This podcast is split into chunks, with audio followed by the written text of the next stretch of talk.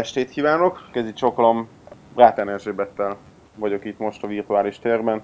Ő a Publio kiadó egyik olyan szerzője, akinek, aki biztos, hogy a legtermékenyebb.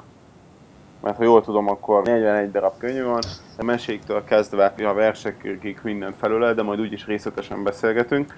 Hát hogy mutassam a Brátán Erzsébetet. Kezi csakalom. Hát jó estét kívánok, és köszönöm a lehetőséget. No, kezdjük az elején, jó? Hogy ön mivel foglalkozik, és hogy jött az írás? Hogy, hogy ismerkedett meg a tollal, mint önkifejező eszközzel? Nem tudom, talán amikor elkezdtem írni, tanulni, mert mindig, mindig írtam, amióta az eszemet tudom, csak mindig mást. Tehát a könyvekig még nem jutottak el a tapasztalataim.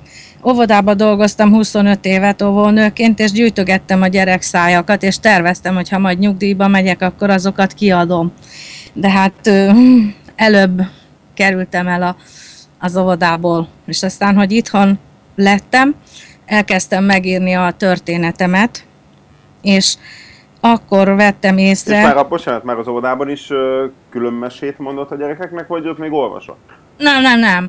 Csak mások mesét olvastam meg verseit, szóval semmi nem jött nekem. Csak ezt a gyerekszájat gyűjtöttem az óvodában, meg óvi újságot szerkesztettem, a helyi labba írtam, és Szóval ott is mindig írtam, mert a kezem volt, az, az mindig járt, és akkor ezeket így rám bízták, hogy hát no, ezzel akkor, kezdődött akkor az mi, írás. mi volt az első, amit... Ami, ami, amit írtam? Igen. Amit 42-nek most adtam ki, az élettusa.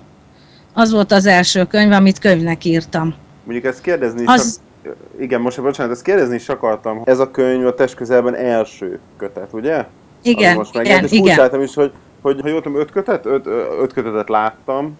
Közelből sorozat az egy olyan, olyan sorozat, ami valóban megtörtént dolgokból áll össze. Tehát amit saját bőrömön tapasztaltam meg, azt, azt ilyen külön egy sorozatba írtam meg, és mindig az aktualitás miatt került kiadásra össze-vissza.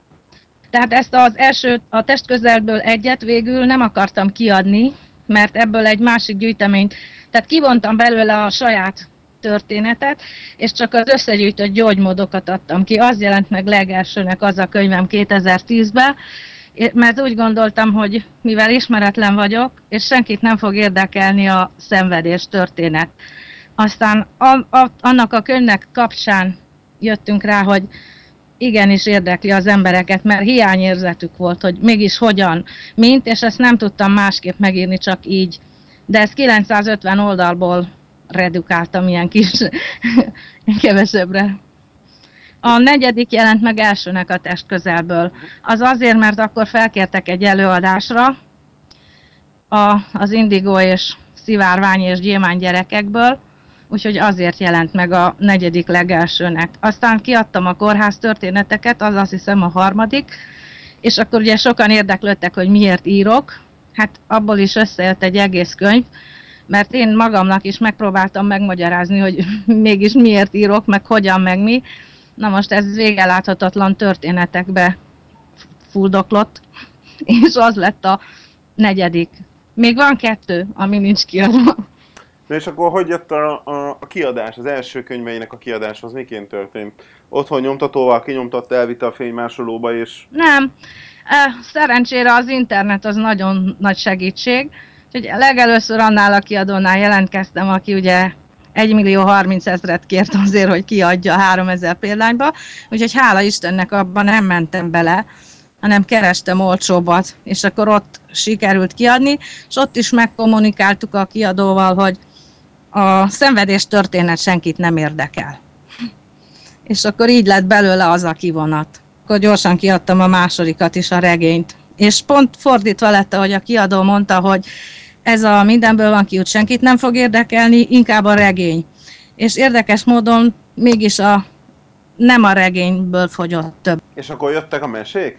Hát voltak barátaim, ugye, akik elkezdték olvasni, mert tesztolvasókat alkalmaztam, ugye, amiket írtam, azokat mindenhova kiposztoltam, elküldtem, és elolvasták. És akkor azon morfondírozott az egyik barátnőm, hogy hiszen óvónő vagyok, miért nem írok meséket. És akkor kijelentettem, hogy azért, mert én meséket nem tudok írni. És akkor, ahogy ezt kimondtam, akkor megjelent a fejemben az a kép, amit a mézeskének a borítójára festettem, ahogy a sárkány elrabolta a, a dagadt kismacit. Utána jött a többi mese. Hát a vízi tündérmesét azt egy vizes honlap vezetőjével beszélgettem, és ők akartak fölkérni arra, hogy írjak egy ilyen mesekönyvet. Dr. Masaru Emoto, japán vízkutató, szeretné, hogyha minden családból lenne legalább egy könyv a víz bölcsességéről, és erre akartak fölkérni, hogy megírjam. Aztán meg is született a történet, és megírtam belőle ezt a könyvet és aztán végül mégis másképp alakultak a dolgok. Ja, mint ahogy az elején is ugye említettem, 41 könyve van ugye csak nálunk. Hogy ír, vagy mi, a, mi a, a napi rutin? Mivel itthon vagyok, ezért ugye kezdetben az írásba menekültem. Azzal foglaltam le magam. Akkor aztán éjjel-nappal írtam, tényleg, ha nem lett volna a párom, aki leállítson, hogy azt mondja, hogy este tízkor, na most kész, akkor még éjjel is írtam volna. Szóval az első öt évben akkor komolyan így nap alá téve a gép előtt ültem. Egyébként, hogyha megjelenik egy történet, mert azt én egészben, azt egyszerre egészben látom, és azt akkor gőzerővel írom iszonyatos erővel verem a billentyűt, úgyhogy a két utolsó mesekönyvet, mikor ugye befejeztem a meséket, kilenc mesét írtam, akkor az egészet egybe dolgoztam egy a meseverzumba, ami egyébként nagyon tetszik nekem, az nagyon imádom azt a könyvet. Iszonyú vastag lett, de tényleg mindig ez volt a tervem, és azt hittem, hogy na kész, a mesékkel kész vagyok. Akkor gyorsan, ahogy ezt kimondtam, két mese jött, amit egy hónap alatt írtam meg. Először jött az álmok hálójában, és közbevetette magát az Eugenész, úgyhogy akkor közben azt megírtam, és akkor utána fejeztem be az álmok hálóját. Úgyhogy még két mese született, és most írok megint egyet. A jégcsap tündért. A fia is több könyvet írt már. Talán önfertőzte meg az írás szenvedélyével? Nem, nem, nem. Én mindig nagyon szeretem olvasni, és a, a fiam, a nagyobbik fiam, ugye ő is nagyon szerette a képregényeket. Úgyhogy ő még öt éves volt, mikor, ahogy már elkezdett rajzolni, a képregényeket rajzolt. Akkor a helyi újság szerkesztőjével beszéltünk, hogy mert ő szerette volna öt évesen, ha megjelennek a képregényeiből részletek az újságba, és a szerkesztő ki is adta volna, csak nem volt teljesen érthető a történet, és ezt az öt éves gyerek megértette. Aztán hogy nem értjük, hogy mi történik. Úgyhogy akkor, mikor megtanult írni, elkezdte aláírni. És akkor onnan lemaradt a, elmaradtak a képregények, ahogy írni kezdett, és akkor elkezdett írni. Na most ő kézzel ír, úgyhogy neki sokkal nehezebb a könyveit kiadni, mert megírja kézzel, a történetet, és utána kell begépelni. Ezt nem tudnám csinálni, ennyi könyvvel sose lett volna, ha nincs számítógép, az biztos.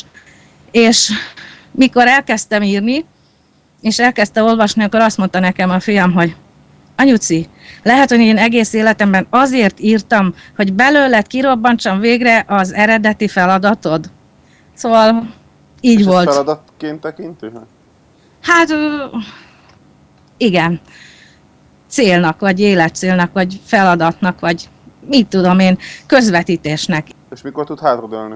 Amikor azt mondod, na most ezt megírtam. Végül is hat éve itthon vagyok, és nem döltem még hátra. Nincs, nincs rá idő. Ha, ha elképzeli magát tíz év múlva? Hú, hát ezt sose tudom előre. Úgy voltam vele, hogy megírom, amit meg kell írnom. Nincs kész. Nem tudom elképzelni tíz év múlva, hogy mi lesz most minden esetre az, azt terveztem, hogy mindet megírom, és mind ki legyen adva. Ez volt az egyik cél. Hogy utána mi lesz, de ez nem fontos. Az a fontos, ami most van.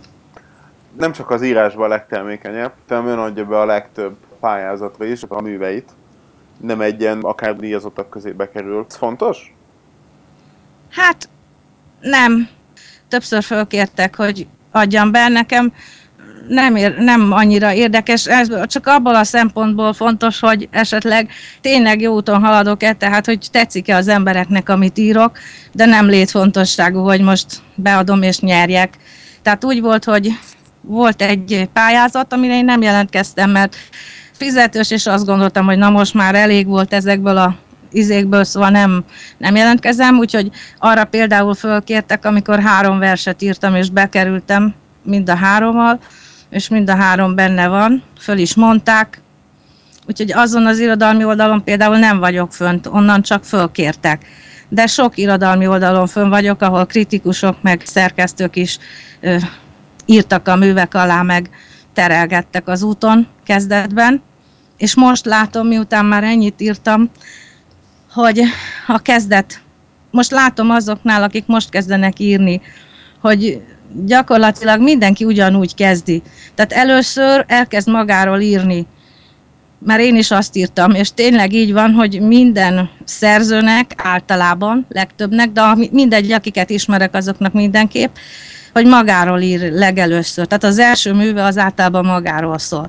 És utána valahogy belekerül az ember az írás gyakorlatába, és akkor jönnek olyan történetek is, amit egy hétköznapi ellopott pillanatból kikerekedik egy, egy olyan fantázia történet, ami igaziból nem történt meg az életbe, de jó, jó novellát lehet belőle írni. Ön nem csak a könyvet írja meg, hanem a borítókat ön készíti még hozzá rajzolja. A rajz az az, az óvoda korából jön, tehát mint, mint, mint óvodapedagógus? Igen, igen. És aztán igen. ez meg is ragadt, és ezen kívül fest is? Hát igen, de vízzel csak. Igaz, van olajfestéken, meg van már egy vásznam is, de még nem volt méltó téma ahhoz, hogy azt megfessem úgyhogy ez csak ilyen temperával festek. Nagyon szerettem mindig rajzolni, és az, abban mindig elismerést kaptam gyerekkoromban is, meg aztán, amikor az óvodába kerültem, a gyerekek is nagyon szerették a rajzokat. Például voltam reikit tanulni, ahol azt mondta a mestertanár, hogy egy nap fölébredünk, és úgy érezzük, hogy mindent tudunk, vagy előtörhet belőlünk olyan képesség, amire nem is gondoltunk és akkor ő, ő belőle a festést tört elő, és gyönyörű festményeket készített, például buthát festett, meg angyalokat, és akkor én azt mondtam, hogy te jó Isten, hát mi jöhet elő belőlem, mint rajzolni, eddig is tudtam, bocs, lekapagom, akkor mi lehet bennem? Vajon, vajon én is vagyok valaki, vagy mit tudom én, van ott még valami más is? Aztán elkezdtem írni, de még azon se csodálkoztam az írásom, mert egyszer, egyszerre mindig több könyvet írok, hanem a versek voltak azok, amik megleptek. Azt nem tudtam, hogy valaha is tudok írni. Az, az, az volt a meglepetés. Nagyon szépen köszönöm, hogy beszélni tudtunk, és én sok sikert és további könyveket, és hogy találja meg benne az örömét. Hát nagyon szépen köszönöm, és a kiadónak is nagyon köszönöm a lehetőséget, mert sajnos ismeretlen szerzőnek saját pénzéből kell finanszírozni, és ha nem lett volna a Publió, nekem nem jelenhetett volna meg ennyi könyvem.